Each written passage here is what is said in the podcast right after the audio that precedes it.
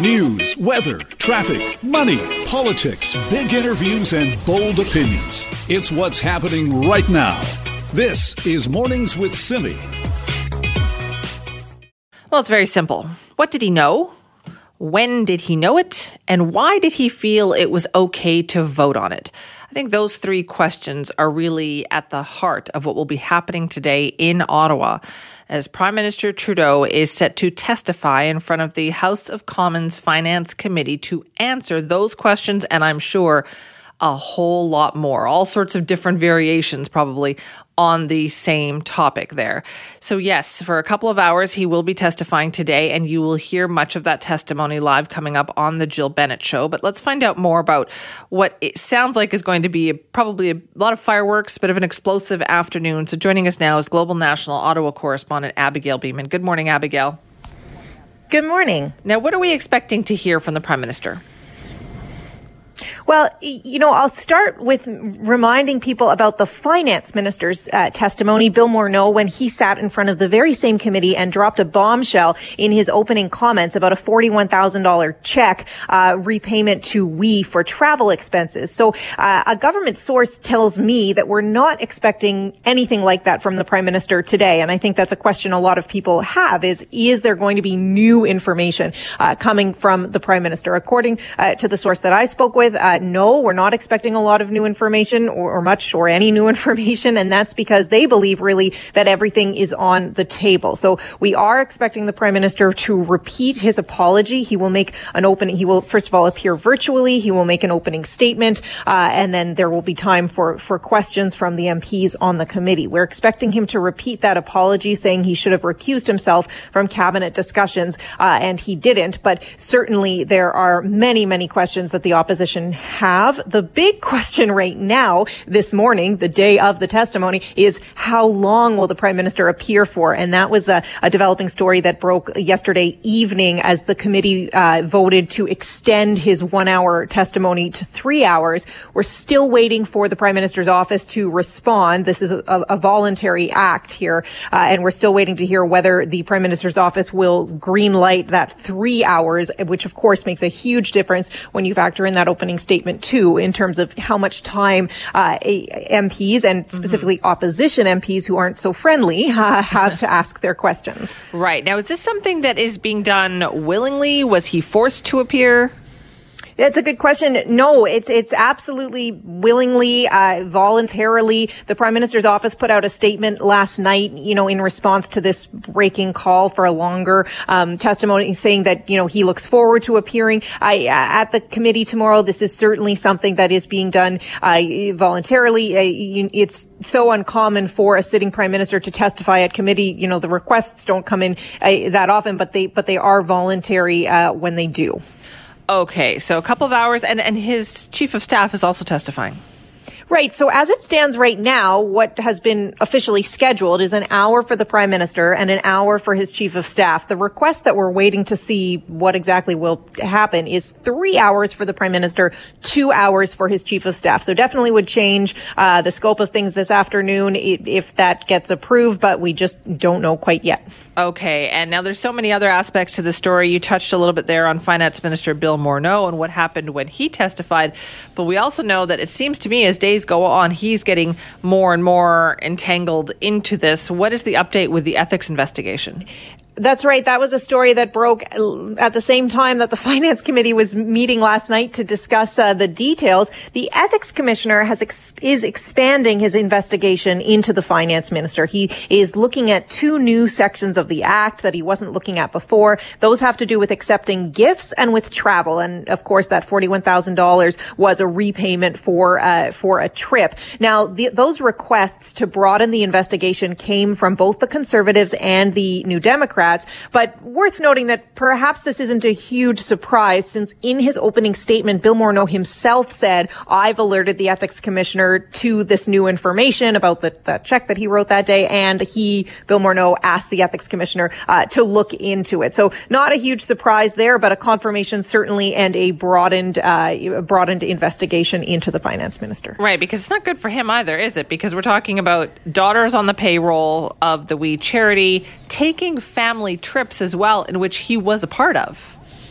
That's right. So one daughter who works for the organization, her contract is up in August. Another daughter who has appeared uh, at some WE events, and uh, Bill Morneau, I would say, was pretty forthcoming in terms of his history with the WE organization. Uh, in terms of talking about how uh, the WE headquarters are in his riding, so he you know goes back uh, quite a few years with this organization. He uh, the other big piece of, of information that he put on the table in that meeting was that his family has made two large donations. I think he, I think the quote was significant donations, $50,000 each twice, uh, donated to the WE organization and these trips to Kenya, uh, and to Ecuador. And the price tag of the trip, that $41,000 yeah. was only the, the, the, part that hadn't been paid back. He, Bill Morneau had already paid $52,000 for those two Gee trips. Whiz. And this was the rest of it. So we, we obviously a lot of money, uh, on, on the table and still a lot of questions, you know, about the ins and outs of his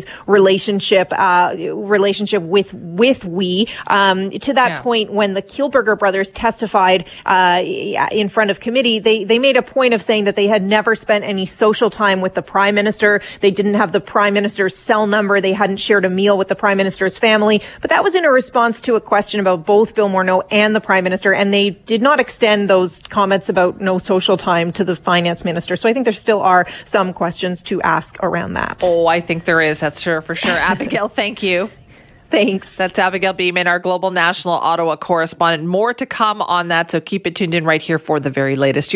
Let's talk about the state of businesses in this country. There's a lot of them that are at risk from coast to coast. Here in BC in particular, the Canadian Federation of Independent Business says more than 20,000 small businesses in this province are at the risk of closure right now. Thousands already pretty much at the brink. To talk more about this, we're joined now by Dan Kelly, who's the president and CEO at the CFIB. Dan, thank you very much for being here. Good morning. But that is a huge number. Does that just encompass businesses right across the board? It is. Every sector of the economy is affected by this. Uh, of course, some affected more than others. Uh, it is businesses in the arts, recreation facilities, uh, private sector businesses in, in, in say, the film industry, uh, tourism, hospitality. Those are the ones that are most affected, where we're expecting casualty rates in the tens of thousands across the country. That number you mentioned, 21,000 in BC, is almost 160,000 businesses at risk of permanent closure directly as a result of COVID 19 uh, and and and that's a huge, huge concern to all of us. Yeah, I could. Yeah, of course it is. Is this what kind of timeline are we looking at here, though? Are some of them kind of waiting to see what the next couple of months hold? Yeah, you know, um, we've reflected on this, and there's a lot of what I'm calling dead businesses walking. Businesses that that haven't made the decision to shut down. They haven't they haven't closed their doors or filed bankruptcy papers but essentially they're not expected to reopen. If you can believe it, at this point in the recovery, only 62% of small businesses across Canada are fully open. Uh, that means that 38% are partially closed or permanently closed, and some of them just haven't tied it up because, of course, even bankruptcy proceedings are being delayed by COVID 19. Uh, and many are wondering what they're going to do uh, as their rent bills come due. We've deferred a lot of expenses as business owners, and, and some of those bills are now coming home. Uh, as a result, we're expecting some to, in the months ahead, uh, move over and, and, and declare bankruptcy or just decide to wind themselves down. So, when do you think we'll start to see that? Will it be when the wage benefit subsidy runs out? Will it be when the rent deferrals, you know, no longer happen? What's gonna What's gonna be the tipping point here? We're expecting that the fall is pretty ugly, but this is likely to extend even into next year uh, as businesses try to sort out whether they're going to be able to get any forgiveness for some of the. Government has issued many good rents, uh, many good programs to help support them. There's the Canada, the Canada Emergency Business Account, CEBA accounts, which have helped many. Uh, the wage subsidies you just mentioned, that's been a, a reasonably solid program and has been extended now until the end of December. But for but the rent support program is just a complete mess. It's just not getting money to the businesses that desperately need it. As a result, when those bills come due, that's when we think businesses are going to throw in the towel. Six, uh, 50% of our members, 50% of small business owners said that they think that they are going to be, it's going to be uh, six months or more before they can turn a profit. So every small bit, almost every small business that you're walking by today is losing money as they open, but they're doing that hoping for a brighter day. What would it take to help some of these businesses, Dan? Well, the two things. One, government really does need to fix that rent support program. They need to get the support directly to the tenant. Right now, if you have a 70% revenue loss or more, you can apply and get up to 75% of your rent reduced, which is great, except that your landlord has to apply on your behalf. You're not allowed yeah. to access any of the money. So that would be one fix. The other is something that, that your listeners can help with, and that is to, to support the small independents in their business. Look, during the pandemic and the emergency phase, all of us were forced to go to the big box stores to, to buy anything yeah. because they were the only game in town. Now that those independents are open, we're urging consumers to get back out there and visit, safely visit, of course, those small independents that are in their backyard. Is there going to be any kind of a difference, do you think, about recovery from province to province? Like we know here in BC, uh, there's a lot more stuff that's open than some of the other provinces. You know, BC did come out of this in, in better shape in, in many respects, but there's no province that's going to be immune from this. And, and we still see large numbers of businesses not at peak levels. Only a quarter of small businesses, and this includes British Columbia, have sales at normal levels. So three quarters of businesses, even those that are open, uh, unfortunately, are just in, in really, really rough shape right now. They need sales. I mean, no business owner wants to live on subsidy. They want to live on sales. But, uh, but you know, physical distancing is still spooking a lot of people, understandably so. Uh, do call your, if you're not going out of your house, do call your independent, check to see if they have an online presence. That'll really help. Right. So it's really up to those people who do have their jobs and are shopping out there to, you know, spread that money around. You got it. And and look, the the tourism industry has had uh, a particularly rough time with the absence of international tourists. But there are industries that you know I worry most about uh, restaurants, hospitality. It's great that there is takeout and, and delivery options now, uh, but the absence of in-store dining in in in a lot of places, or doing that in a restricted level, is really hurting a lot, a lot of, of independent businesses. Uh, so the hospitality service sector, these businesses really need your help. All right, we'll see what we can do. Dan, thanks so much for your time. Anytime. Dan Kelly, President and CEO of the Canadian Federation of Independent Business. Uh, they have been surveying members, and they say about over 20,000, about 21,000 or so small businesses in this province alone are at the risk of closure right now, thousands already at the brink. So, when will be this make or break time? Well, likely in the months ahead, likely this fall when the all the kind of different government programs run out uh, the couple of months that people were trying to get by, well, that's going to run out as well. Now, I'm, I'm, that's tough times out there for a lot of small business owners. And if you would like to tell your story about that, what you're going to do, are you going to have to close your business? The thing that you have been working so hard for? Do you just, is there no other way out? Are you going to try to muddle through? Let me know. Send me at cknw.com. Well, we're talking about nickel. I know, funny, right? Nickelback, talking about nickel. Nickel is a critical component in electric vehicles. This we know. And Tesla CEO Elon Musk has said that he is looking for some kind of carbon neutral supplier of nickel because global demand is really increasing. So, our show contributor, Nikki Reitmeyer, had a chance to speak with the head of a company that's called Canada Nickels, Mark Selby, and she wanted to talk about their plans to provide just that. So, what is the problem right now that needs to be fixed? Why is Elon Musk saying that it's time to look elsewhere for nickel? Yeah, so you know the thing that you know his comments are really pointing on that I don't think a lot of people understand is that you know the bulk of the growth in nickel supply over the last five years and the bulk of the, the growth that's coming has been largely from a product called nickel pig iron, which is produced um, in Indonesia and, and, and some other locations. And in, in these areas, it is produced using coal-fired electricity, and, and it's one of these products that uses a huge amount of electricity to, uh, to be made. And so as a result, you know, the nickel that gets made in these areas, you know, you're looking at 25 to 30 tons of coal uh, per ton of nickel, you know, which translates to nearly, you know, 90 tons of CO2 emissions per ton of, uh, you know, ton of nickel. So, you know, people who buy a Tesla, you know, to help the environment don't want to end up having three to four tons of CO2 strapped to the car effectively, um, along with that nickel. So, you know, we're in the very fortunate position um, that we have a deposit that naturally absorbs CO2. when it's exposed to air. It's just a it's a you know spontaneous mineral process that's been very well documented.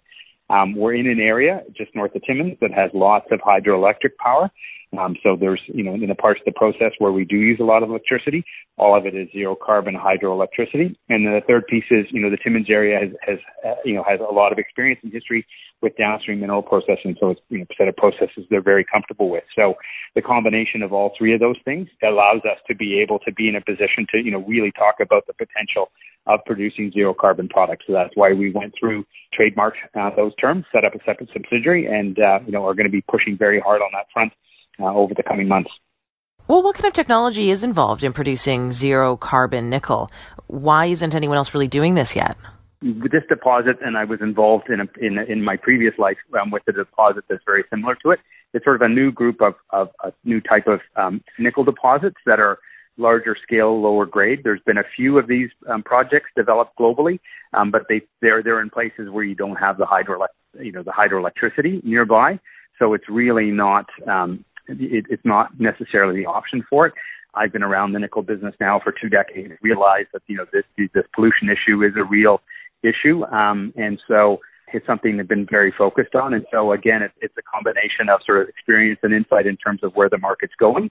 You know, combined with you know with this type of deposit that has this you know you know unique intersection of properties in terms of, you know, rock that absorbs CO2, zero carbon power, and a location, you know, um, where you can build a, build a downstream processing plant. How much of a game changer could this be for the Canadian mining industry? I think, you know, what the industry has to realize is there, you know, there's an increasing number of people who look at the CO2 emissions that are involved in, in, in the products, and how the products are used. And, you know, the, they, they're as aghast um, at that kind of CO2 footprint you know, as, as everybody is today looking back 40, 50 years ago at mining and industry, you know, when they used to just basically, you know, dump whatever they produced into rivers, streams, and dumped whatever it is into the air completely untreated. So, you know, you know, we need to do this now. You know, a lot of mining companies have sort of nebulous 2050 timeframes, but you know, the market wants the products now, the consumers want the products now, and so, you know, we as an industry just need to find solutions, um, you know, to get people those products. So I think this is a big step in the right direction. I should ask you then, what is the timeline for this project? You know, what comes next?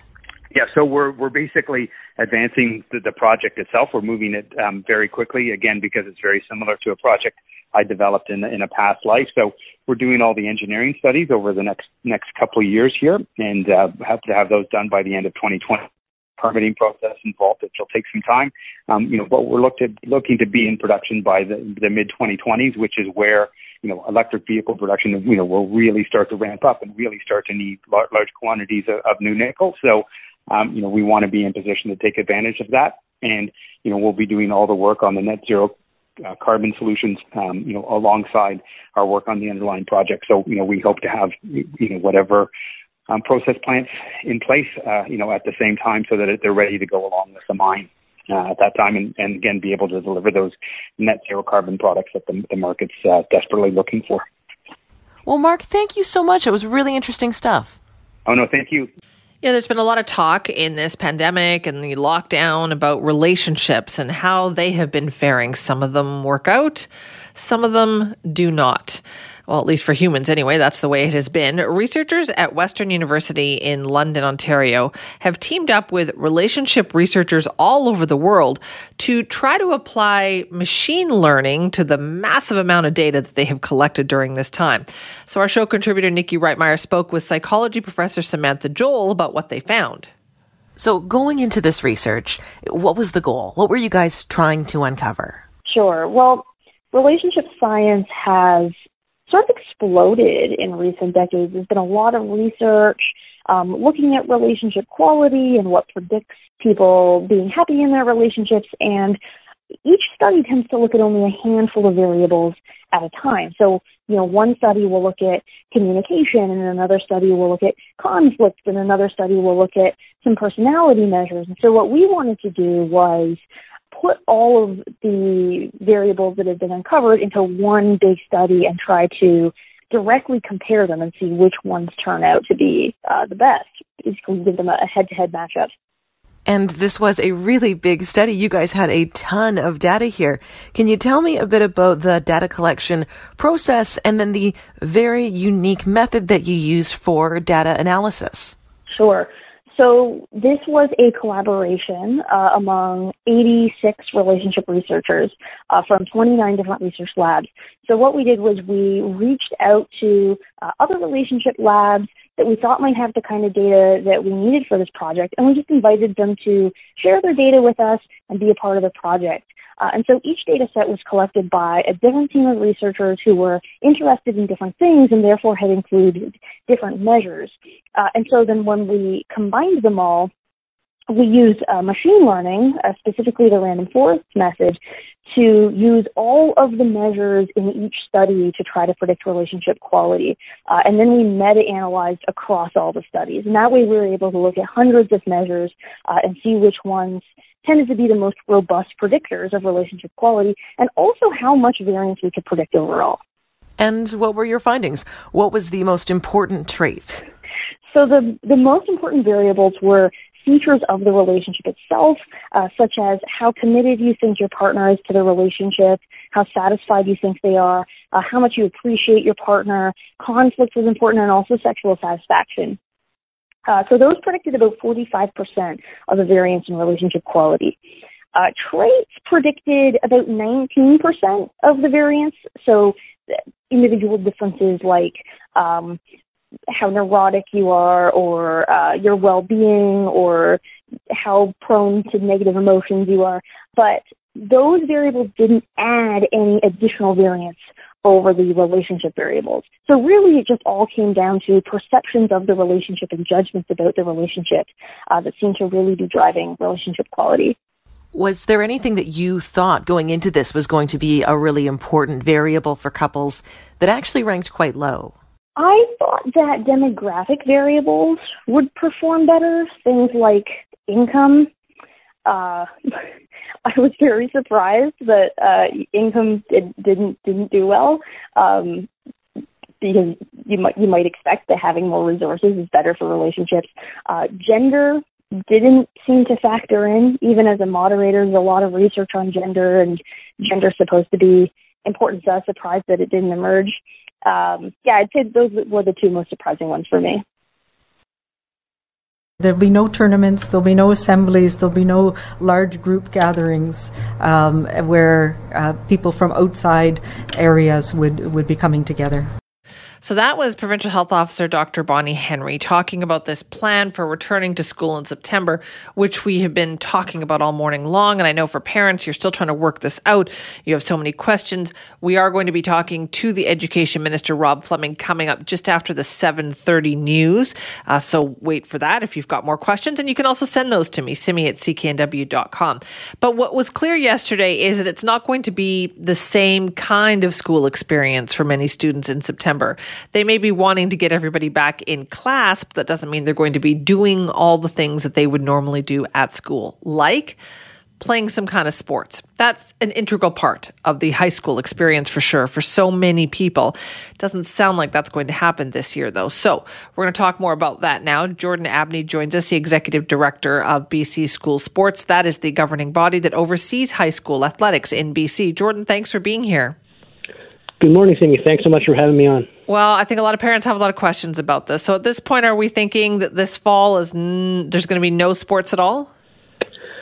Yeah, I mean we we've been working on a return to play plan for the last number of months, and um, you know we were disappointed obviously by the announcement yesterday. We uh, we were sort of learning about it at the same time as everyone else, but we're also um, optimistic that we will continue to work with both the uh, education ministry as well as the health office and I, I think there's ways that we can try and have some uh, school sport. Obviously, we've got 19 different sports, so some are certainly lower risk than others. So we're going to explore all our options in terms of what we can do to uh, show that we can or demonstrate that we can offer some sports safely. But at, at this point, I think. Uh, at least at the start of the school year, it's looking like it's going to be uh, a little bit uh, on hold to start. Right. I was wondering, is there certain sports that might be better than others? Maybe intramurals versus not playing against other schools? Yeah. So you know, I think like most parents and, and even people in education are all trying to sort through what this means in, in real life. And so, you know, I think it looks like within those those education groupings or cohorts that there may be an option for for some physical activity uh, at this point, interschool sport looks like that's probably off the table, but we're going to try and support our member schools as much as we can to provide some resources to help them uh, provide as much normalcy and, and activity as, as we can for those schools. So there's a study that just came out of Wisconsin actually that uh, was just published, and it looked at uh, the mental health of their student athletes in, in that state. And it was shocking. About 68% of over 3,200 student athletes that were sampled showed, you know, levels of anxiety and depression that would typically require medical intervention, which is up about 35 to 40 percent from from normal, and that's just due to the pandemic. So right. we know that school sport, and not just school sport, but you know, music and band and drama and, and those sort of things are an integral part of that school experience. It really creates a, a sense of belonging and a, a sense of purpose, and we need to make sure that we can do we're offering as much as we safely can in those areas. Right. Is that the guiding principle do you think here jordan? I know a lot of people have said oh it's too much to send all the kids back to school. But it seems to me we are getting a growing amount of evidence that shows not having kids or as many kids possible back in school is also detrimental. Yeah, and I think you know uh, if you look at Dr. Henry and, and Minister Fleming's message, like they're obviously they're very cognizant of that, and, and they're trying to do um, they're trying to do what's best to keep kids safe, and, and we're totally on board with that. Um, but I think there is there is you know more and more evidence pointing to the need for some of these greater connections and co-curricular activities that students you know value and, and bring so much importance and, and significance to their you know school experience that in a lot of cases you know it, it engages a student to be part of their school community and, and engage in their academic studies. And um, you know, we we need to make sure that we're doing that. And and right. so I think, like I said off the start, there's there are some activities that I just don't think we're going to be able to offer safely, and that's just the reality of some of those sports. But we do have a number that I, I think we we can offer, um, and so we're going to try and work with the ministry and the health office and see what we can get put in place and and we'll go from there. Right. So, what is the timeline like for that then, Jordan? What are the next steps here? Yeah, so um, I haven't spoken to the minister's office in, in a couple months. Um, so you know, I think they've they've had their hands full. So we'll be reaching out to them and saying, um, you know, here's some of the work that we've we've been working on, and we'd like to explore this. Uh, whether that sort of September 8th the flag drops, uh, I would be su- surprised if that's the case. Um, but you know, we're hopeful that you know, with some dialogue and some education and some discussion, we'll be, uh, you know, if we can offer you know six of our sports or you know whatever the number may be that uh, can be done safely and still sort of align with the principles and, and safety that they have um, put in place. And I think we we want to do that. So I'm I'm hoping by you know early to mid fall we will have some indication uh, about what the rest of the school year will look like. Right. Okay. So just it sounds like patience, right? Like it's not all going to be there in September, but just give a little time here that's the hope, right? And, and uh, hopefully, you know, our curve will. We've had a couple, you know, bumps lately, I guess you could call them, and hopefully that will smooth out, which will give everybody a little bit more confidence in in trying to um, expand a little bit. And yeah, I think it's like I said, it's really important that we get kids back into school and and back into some um, normalcy, and, and that includes those co-curricular activities as much as we safely can. So, do you have any advice then, Jordan, for parents? How can they help out? Can they be a part of this process? But what do they need to know? Well, um, I think just be aware of what's what's going on in terms of what's at their school and, and speak to their administration and, and athletic director about you know options in the short term to increase just physical activity and, and mental health.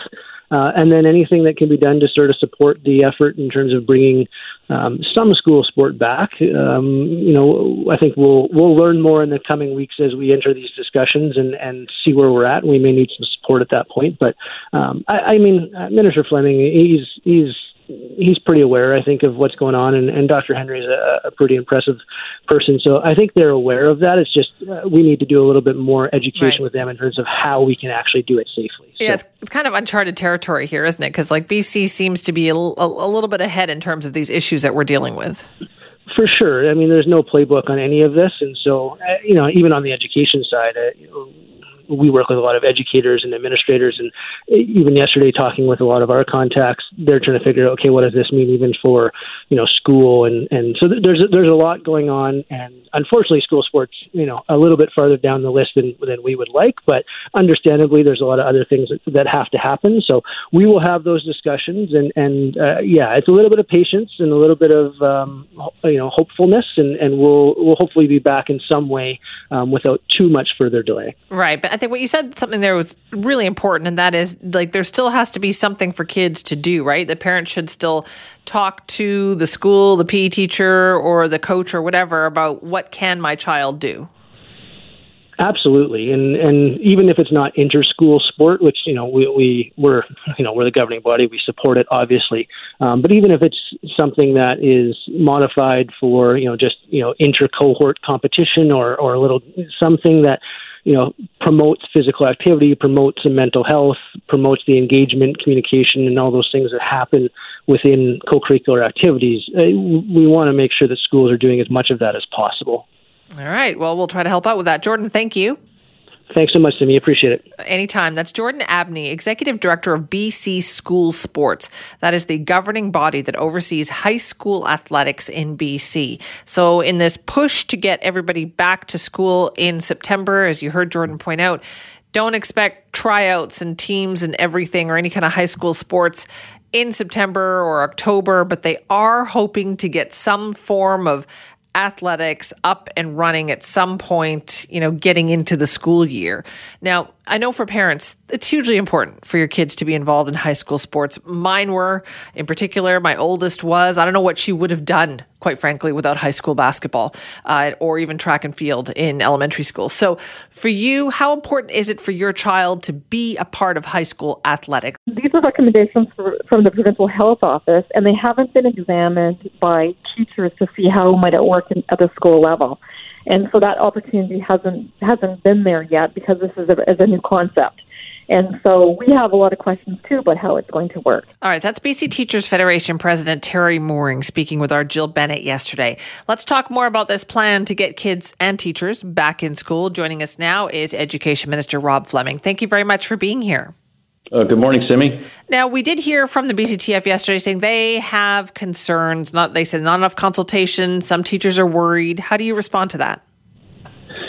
Yeah, I understand that. I think there's anxiety uh, throughout uh, throughout uh, the province uh, all, in all walks of life about uh, COVID nineteen, and um, I think in part when you look at how well British Columbia has performed in bending the curve down, it's it's because we have taken the very strict advice of Dr. Bonnie Henry uh, to heart and, and practiced our daily lives uh, in accordance with good scientific leadership. And, and that's the leadership that uh, outlined the new K 12 uh, health and safety guidelines yesterday. And I, I think that I do want to praise uh, Teri Mooring and her organization for working with the ministry and all the education stakeholders in getting a restart plan together that worked in June. We were the only place in Canada to have a province wide school reopening. We got 200,000 kids safely back to school. Her organization was instrumental in, in helping that. And, and there's still some questions, as she mentioned in your, in your introduction, about uh, how that works uh, going forward for September 8th. And uh, I think what I heard her say yesterday is that uh, they want a little bit of time to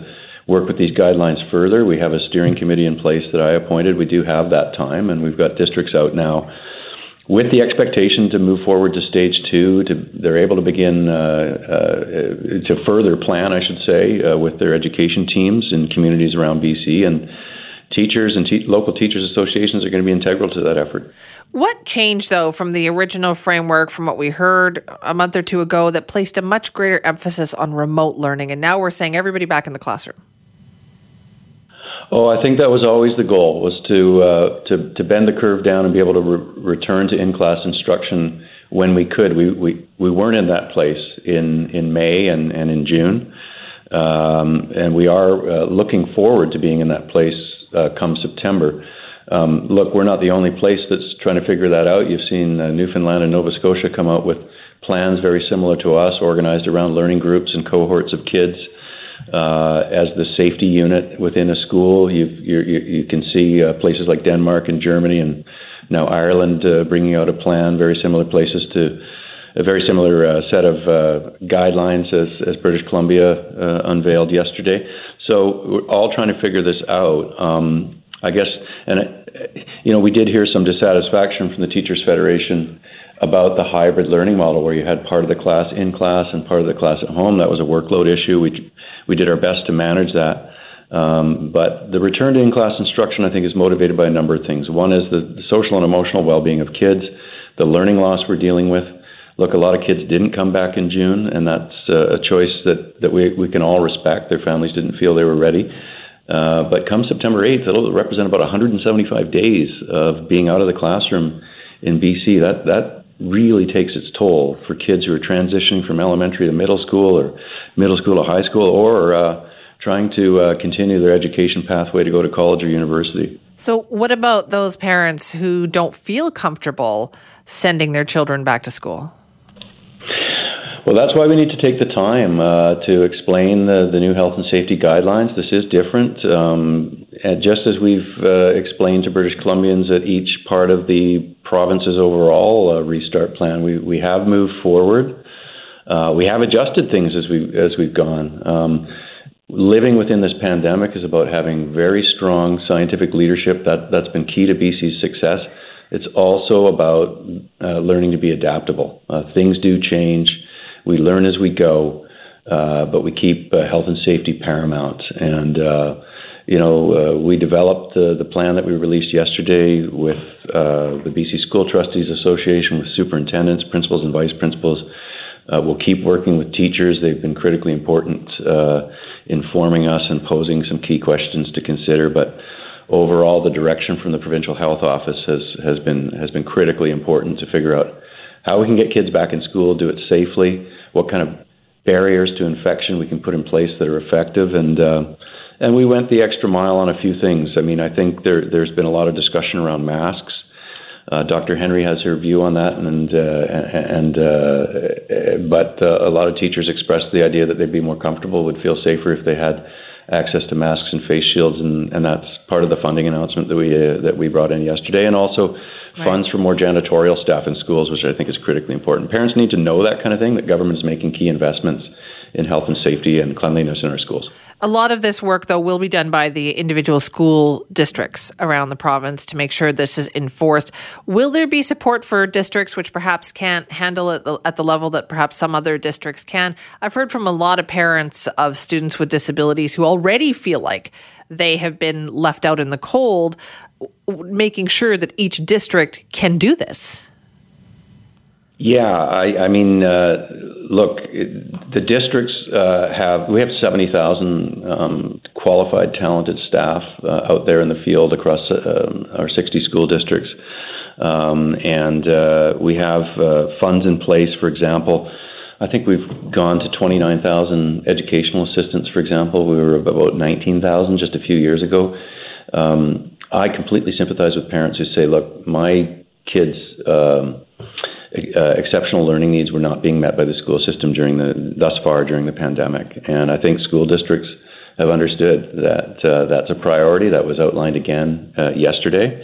Uh, we have kids that are falling behind um, all over the place, but we have special uh, special needs learners that um, that parents are rightfully uh, worried about. They want to get back to their individual education plans and get the supports in place. So that's a big part of what we announced yesterday.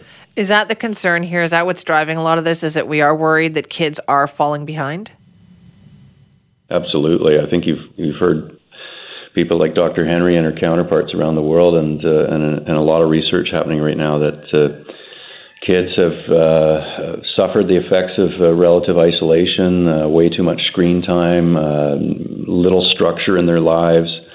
Um, you know, we've we've we've put mental health resources in place to to try in anticipation that kids might need to reach out, and we've got helplines and all sorts of things. But um, you know, the, the the the adults in the school that that look over kids, we haven't had eyes on a lot of kids who come from difficult circumstances. Uh, you've heard you've heard people talk about uh, you know they're worried about uh, family violence as tensions from unemployment and all sorts of things ratchet up, and that's why one of the first things we did was try and support.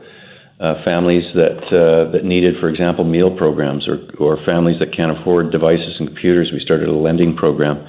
Um, those kind of things need to be uh, continually supported to, to be successful and to to help kids get re-engaged in their education. Okay, so next steps then. When can parents expect even more information? I think you're going to see lots more happening in the in the coming weeks. Uh, we've got uh, district teams out there uh, working on things. Uh, the ministry has just put out a, a request uh, for suppliers uh, to allow districts to order all the things that are part of the health and safety guidelines. so there'll be lots of action happening on the ground, and um, we have asked districts to submit their local uh, plans uh, to the ministry by August 21st, and we'll uh, ask them to post those plans once they're approved by the ministry no later than August 26th, a full uh, a full couple right. of weeks before the start of school. All right, more to come. Uh, Mr. Fleming, thank you so much. Thanks so much, Simi. Rob Fleming, the education minister for the province. Minister Garneau is saying that there have been no cases to date of in-flight transmission. So how do we make sure that that, that, that continues? And I think all of these components working together create that safe travel experience. It's Robin McVicker from the YVR Airport Authority. She was talking with our Jill Bennett yesterday, and they put into some put into place yesterday some measures out at YVR to help people feel a bit more comfortable and also to protect travelers. Things like temperature checks. Those were mandated by Transport Canada. So, joining us now to talk more about your safety when you do have to get on an airplane or decide to get on an airplane uh, is Claire Newell, president of Travel Best Bets. Good morning, Claire. Uh, good morning, Simi. Yeah, it's as of today that the um, CA TSA are actually going to be screening starting at YVR, but they also were doing this at three other airports, Calgary, Montreal, and Toronto. And I personally um, I think it's such a great idea. I've been reading all sorts of reports. One um, that kind of came to mind was the IATA, which is the International Air Transport Association's latest poll, and they, you know, they've been carrying out these polls since the pandemic began, and they get they get responses from travelers all over the world who've flown at least once in the past. Mm-hmm. The biggest concern, or actually the top measure for people to feel safer when flying, you know, whether it's now or post pandemic, yeah. is health screening at the airport, 37%. Um, so I think it's really important. Do you, do you think it also reinforces to people that one, okay, you know, it's being looked after, that you do have to remember to kind of stay on guard. You have to remember to social distance. Like all of that kind of plays together, doesn't it? Yeah, it all plays together and it's all a part and parcel of that experience. It's going to take us um, from the start of the travel process through. And uh, YVR, I have to say, has been unbelievable. They have got fantastic measures in place. They've got a program called the Take Care Program that you can read about on their website. But um, the airlines have also been doing their part in this. And it's going to be human error. It's going to be, you know, us lifting off our masks at times um, us not socially distancing in the lineups or at the gates. It, it's a lot of things that we have to take care of ourselves, remembering to take our sanitizing wipes that are actually handed to you on almost every aircraft now and wiping down the hard surfaces and remembering that when we're getting up to go to the restroom to maybe use a tissue to open the door um, and then a new one to open it on the way out of the bathroom door and then wash our hands with our hand sanitizer once we sit right. down again. So it's one of those things that's important. The most important thing, actually, Bonnie Henry reminded us all, I think it was about two weeks ago. She said, if you are not feeling well, do not travel. Yeah. Now, I know that a lot of people are thinking, geez, okay, what is this? So first of all, people need to know that you're going to be denied boarding with a temperature of more than 38 degrees Celsius or some other red flag that's uncovered in their health questions. There are about six of them. They're online and you can read them. Basically, do you have a fever or a cough? Have you, do you have a, um, difficulty breathing. You know, the things that you're actually right. asked at many restaurants and things. So, um, uh, the other thing that people are asked, well, what happens if I am denied boarding? And we here in Canada have you know, this national policy in place for travel and public health. So it's great. You and Air Canada mentioned this when they announced that they were doing this on May 15th. You can rebook at no cost. But one of the things you're going to have to provide if you do have a temperature and are denied boarding is a medical clearance to travel when you're ready to do it again. So I would assume I would assume like a test or something, right? Like you had a test and you came back negative. Exactly. Right. So um, the other thing when you're asked those questions, they if you provide false or misleading answers, yeah. that can result in a five thousand dollar fine. So Ouch. you want to make sure that you check yourself. You know when you're not feeling that well. Now, a fever, everyone feels crappy when you have a fever. right? Yeah. Well, you should, or you should start to feel those things coming on. But a lot of people have just been, we've been trained, Claire, for so long to just dismiss those little things, right? So it's hard to make people Yeah. take them seriously. But I also want to talk about airline recovery here, like the industry itself. I saw an ad yesterday for Southwest Airlines on one of the American stations. And I, I could, it was almost like they were throwing money at people to, you know, book with Southwest. They still keep the middle seat reserved. They said that is until at least the end of September. Uh, free, like changeable flights all the time. And I thought, boy, this is like if you were up to flying on some airlines, like on Southwest, it seems like there's some pretty good deals out there. There are, and what's um, important about them, not only people are scared to get on aircraft, they're scared Yeah. to travel. So to get over that, there's going to be a couple of things that need to play out. There's going to have, be have to be heck of a good deals, which you obviously saw. There's going to have to be flexible terms and conditions, and they're going to have to be, you know, so that you can change without penalties, so that you're not left holding the bag if there's if you're nervous or there's a second wave or whatever may happen. Right. Um, but you're also going to have to feel confident. So you're going to have to have they're going to have to have clear health and safety protocols. And it's not just the airlines that are doing this. You're going to see this with hotels.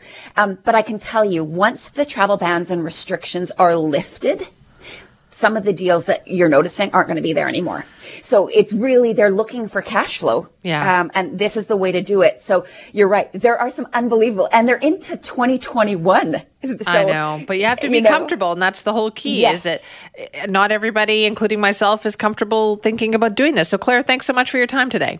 Thanks simi take care know, it's been months now since we learned that 15 million people or so's health data was compromised in a cyber attack on LifeLabs. And a lot of that information was just out there, could be used for all the wrong reasons. The medical lab chain is now going to court, if you can believe it, to try to block the privacy offices in BC and Ontario from investigating the full extent of this to find out what went wrong, could it have been prevented, uh, and really what happened. So we wanted to talk more about this now. So our go-to privacy expert, Ann Cavoukian, joins us now, the executive director of the Global Privacy and Security by Design Center and former three-term Information and Privacy Commissioner for Ontario. Ann, thanks for being here. Oh, my pleasure, Simi. Does it surprise you that this thing is going to end up in court?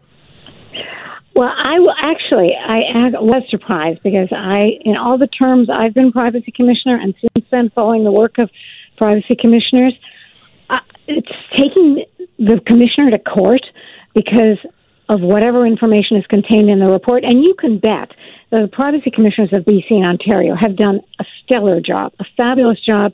They would not accidentally include anything in one of their uh, commissioner reports everything has been thought through and is legally sound. So whatever it is that LifeLabs is objecting to must obviously be of concern to them that it might impact their business model, etc. But it's completely unacceptable. These reports have to be made public. It does seem ironic that they would object to private information being revealed by the Information and Privacy Commissioners when the whole thing is about LifeLabs losing people's privacy information. Kind of an irony, isn't Yeah. it? I mean, it's it's hilarious. I, I don't mean it's hilarious. It's it's most unfortunate.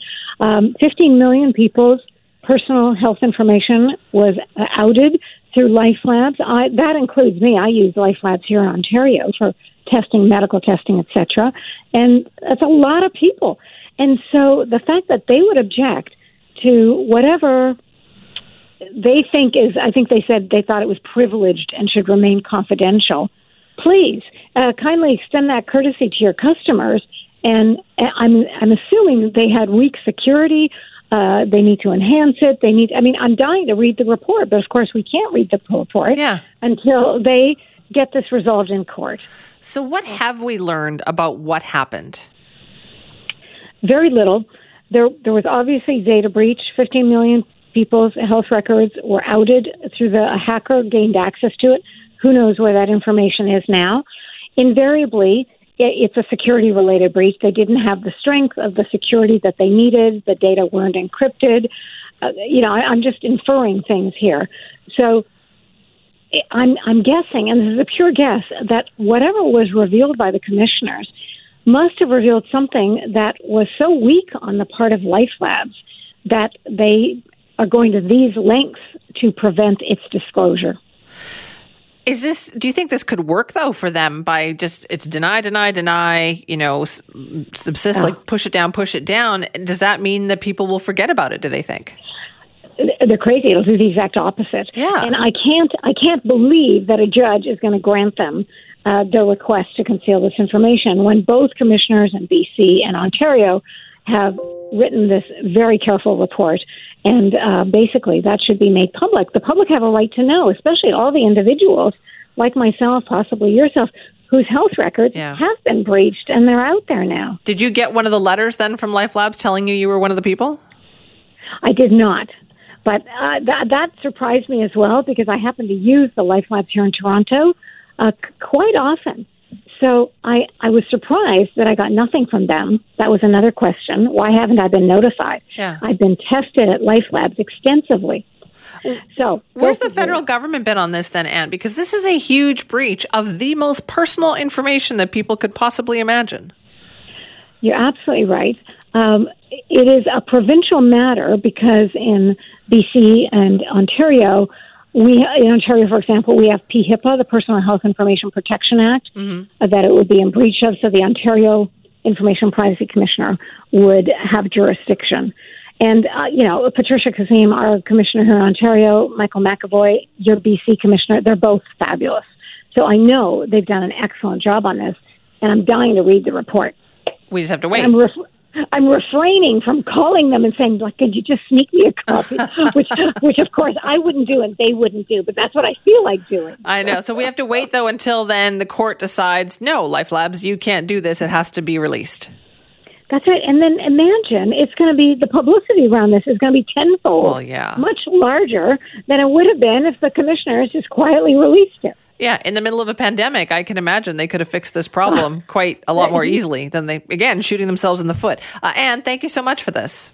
Oh, my pleasure, Cindy. Thank you very much. That's Ann Cavoukian, Executive Director of the Global Privacy and Security by Design Center for three terms. She was also the Information and Privacy Commissioner for Ontario. And as you can tell, she is mad about this LifeLab hack. Remember, millions and millions of Canadians involved in this Your Health information. A report has been done by the privacy commissioners in BC and Ontario, and LifeLabs has now gone to court to try to prevent that report from being made public or to be talked about there. So we'll be continuing to follow that story.